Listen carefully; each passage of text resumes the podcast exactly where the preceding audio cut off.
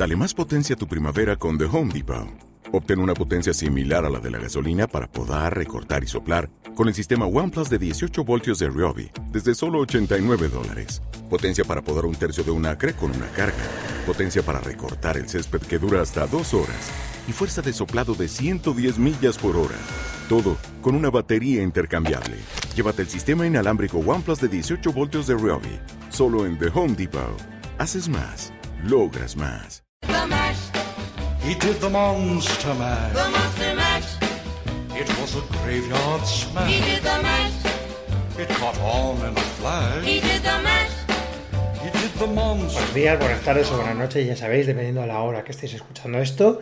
Estos 31 días de terror, ya sabéis que durante todo este octubre, aquí estoy yo, Víctor, pues hablando de una película de terror al día, en este caso Total y Random Edition, pelis nuevas, pelis antiguas, lo que vaya saliendo. Y hoy voy a hablar de una película como es Lobos Humanos de 1981. For centuries, they have been hiding in the rubble of your cities. The concealed threat, the invisible terror. Chris!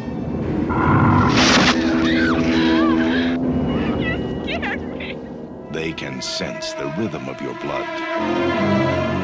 Hear clouds pass overhead. See where you are blind. A force so deadly, it will tear the screen from your throat. Esta película entra dentro de uno de mis sub sub subgéneros preferidos, que puede ser estar dentro de cualquier género, como es el, eh, pelis en la Nueva York grimosa de los 70-80. O sea, esta película entra perfectamente, ya que es de esa época, está filmada en ese Nueva York horrendo, grimoso, lleno de, barrios destrozados, de, de, basura por todos sitios. Y claro, pues eh, ya solo por eso ya tiene un encanto particular esta película. Y era una de esas películas que de esta época que tenía ganas de ver, que simplemente ya solo por la ambientación, pero es que el tema me parecía guay. Eso luego también está basado en una, en una novela de Willie Strieber, que bueno, ya sabéis que Strieber pues este, es este personaje, el autor de, de Comunión, el hombre este al que le, bueno, según él, le abdujeron los extraterrestres y lo narró en, en, en, su libro Comunión, pero luego también pues es un escritor de terror bastante solvente de la época, clásico, ¿no? Este rollo así un poquito, pues eso, de, novela de novela de bolsillo que tanto, me, que tanto me mola, y claro, pues sí que es verdad que la película también tiene este ambiente. Decir que es eh, la última película, de momento hasta la fecha, y ya supongo que ya será la última que hizo, la primera peli documental que hizo Michael Waldley, no documental, quiero decir. Porque Wadley es el tipo que es responsable del documental de Gusto y luego pues aquel documental sobre Janis Joplin unos años después.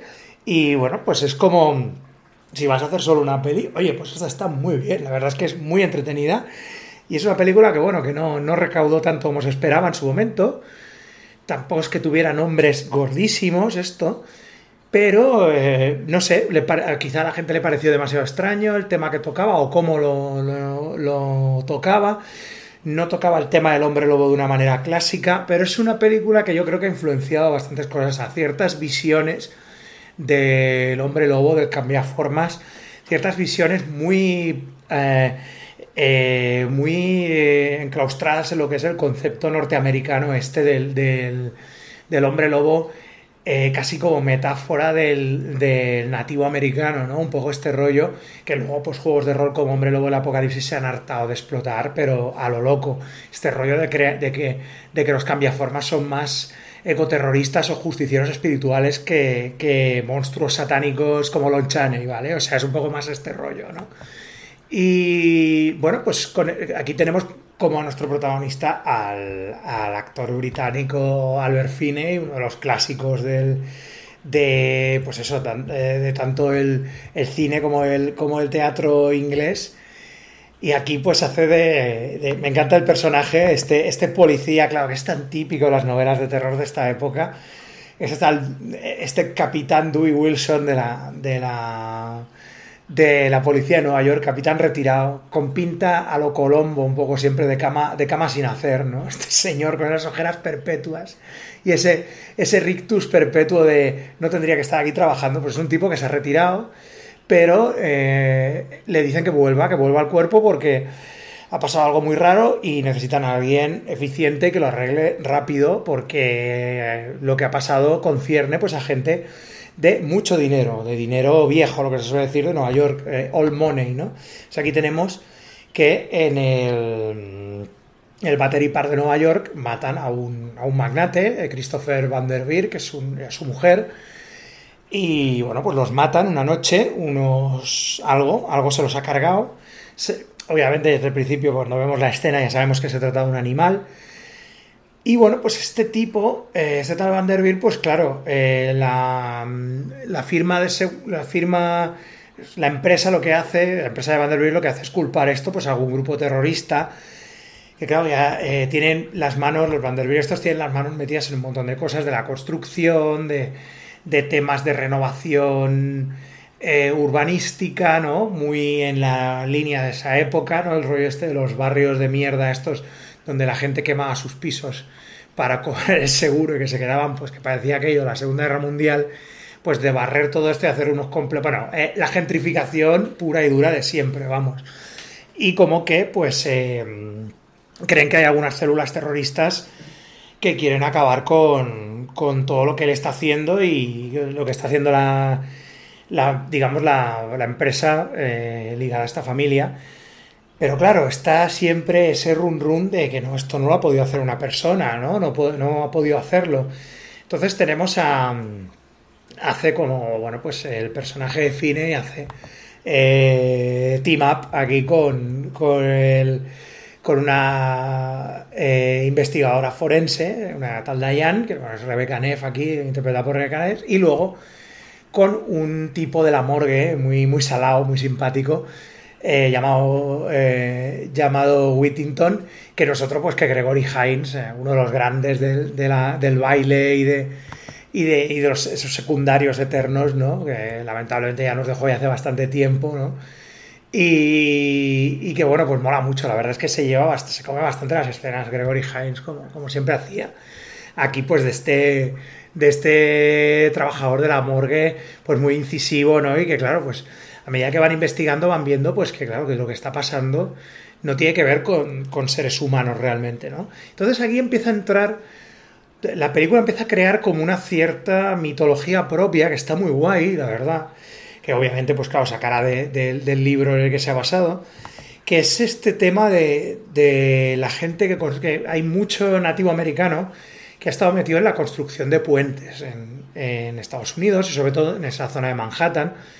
Y se habla mucho de esto, ¿no? De, de esa figura del constructor, de esa persona, de- del machaca, del, mm, albañil que ha estado ahí siempre. Y de toda esta gente que trabaja ahí, trabaja en las alturas y que realmente te, puede, te vigila, ¿no? Te huele, te ve, sabe dónde estás, ¿no? Y ese, y ese vínculo, ¿no? Con, esa, con, ser, con esos seres. Y de aquí pues entra también el personaje, el personaje nativo americano de la, de la película. Bueno, hay varios, pero realmente es el... eh, Wilson va a buscar a uno que es un activista que ya había detenido anteriormente y que bueno, pues este tipo eh, es un poco eh, es un poco extraño, como obviamente está interpretado por Edward James Olmos, pues claro, como cómo va a ser, ¿no? O sea, aquí tenemos aquí pues a, a Dama haciendo de las suyas. Eh, y bueno, pues este personaje Eddie es como que, bueno, él mismo lo dice, ¿no? Que estamos aquí siempre, os vigilamos. Y es como que se comparan ellos también, ¿no? Es el rollo este de como con los lobos, ¿no? Que se entró en el ecosistema de los lobos, se les ha, se les ha arrinconado, pero ellos siguen siendo unos depredadores, ¿no? Aunque estén en peligro de extinción, siempre están ahí, ¿no? Eh, siempre están preparados para luchar y para defender lo que es suyo, aunque ya no queden espacios casi para ellos, ¿no? Y es un poco esa metáfora que, juega la, la película y que, bueno, pues que es muy, es, es quizá un poco de perogrullo, pero que en su momento, pues oye, tenía su rollo, era bastante original, ¿no? Y bueno, el propio Eddie dice que él sí que es un cambiaformas, él es un. él se convierte en, en lobo y demás, ¿no? Entonces, claro, muy fácil, ¿no? Todo el tema realmente, o sea. Ya está, o sea, es Eddie realmente, o sea, siempre se huele esto, ¿no? Tanto, tanto. Obviamente, ya ven los, nuestros protagonistas que sería demasiado fácil que fuera él, ¿no? Aunque tenemos alguna que otra escena bastante, bastante eh, memorable con, con Edward James Olmos en pelotas corriendo por la, por la playa aullando y que es lo que él considera que es en plena luna llena que es considera lo que, que es que le entra como dentro ese espíritu de lobo, ¿no? Que realmente no vemos un cambio físico, no es como las películas, que ahora que lo pienso, claro, esto llega también en la oleada grande de películas de, de hombres lobo, ¿no? Como un hombre lobo americano en, en Londres o en compañía de lobos también, ¿no? Llega en ese momento, ¿no? En ese momento que... Y estas aullidos también, y esta es un poco como la que... ¿no? Es como la, el hermano cutre, que no... el, hermano menor del que todo el mundo pasa o hermano mediano, ¿no? Es un poquito eso esta peli. Y yo creo que es bastante reivindicable, está muy guay, ¿eh? Tiene, tiene algunos momentos que, bueno, se, quizás se embrolla un poquito en el tema del procedimental demasiado, cuando ya es todo bastante claro. Se habla un poco también del tema este de una subespecie nueva de lobos que no se ha catalogado, que obviamente el tema del cambia formas y tal, siempre queda un poco ahí en el aire. Y luego, pues las pocas veces que vemos a los lobos, que no sea, estos lobos humanos, que no sea pues en, en vista subjetiva, un poco a los Rey Mikam barra depredador, eh, que están ahí como ellos refugiados en una especie de iglesia en ruinas, en uno de estos barrios que quieren demoler, y claro, llevan la guerra contra, contra esta familia, ¿no? Contra esta empresa. Y, joder, es que realmente ahora que lo pienso, es que es, hombre, luego el apocalipsis, el juego de rol, pero total, ¿eh? este rollo de luchar contra una empresa malvada, unos seres espirituales. Luego hay un discurso de Edward James Olmos que le da al protagonista que le dice que es eso, que realmente son criaturas que son, para ellos son como dioses y demás. O sea, realmente hay ahí una, una correlación bastante, bastante clara con ese tema. Y bueno, el clímax final está bastante guay. Tenemos algunas escenas ahí como en el, en el, en el, ático de esta empresa, con, con, los lobos, esos lobos ahí atacando, digamos, pues ese centro industrial. Están, bien, están bastante bien hechos los, los efectos especiales de, estas criaturas, salen poquito pero molan mucho.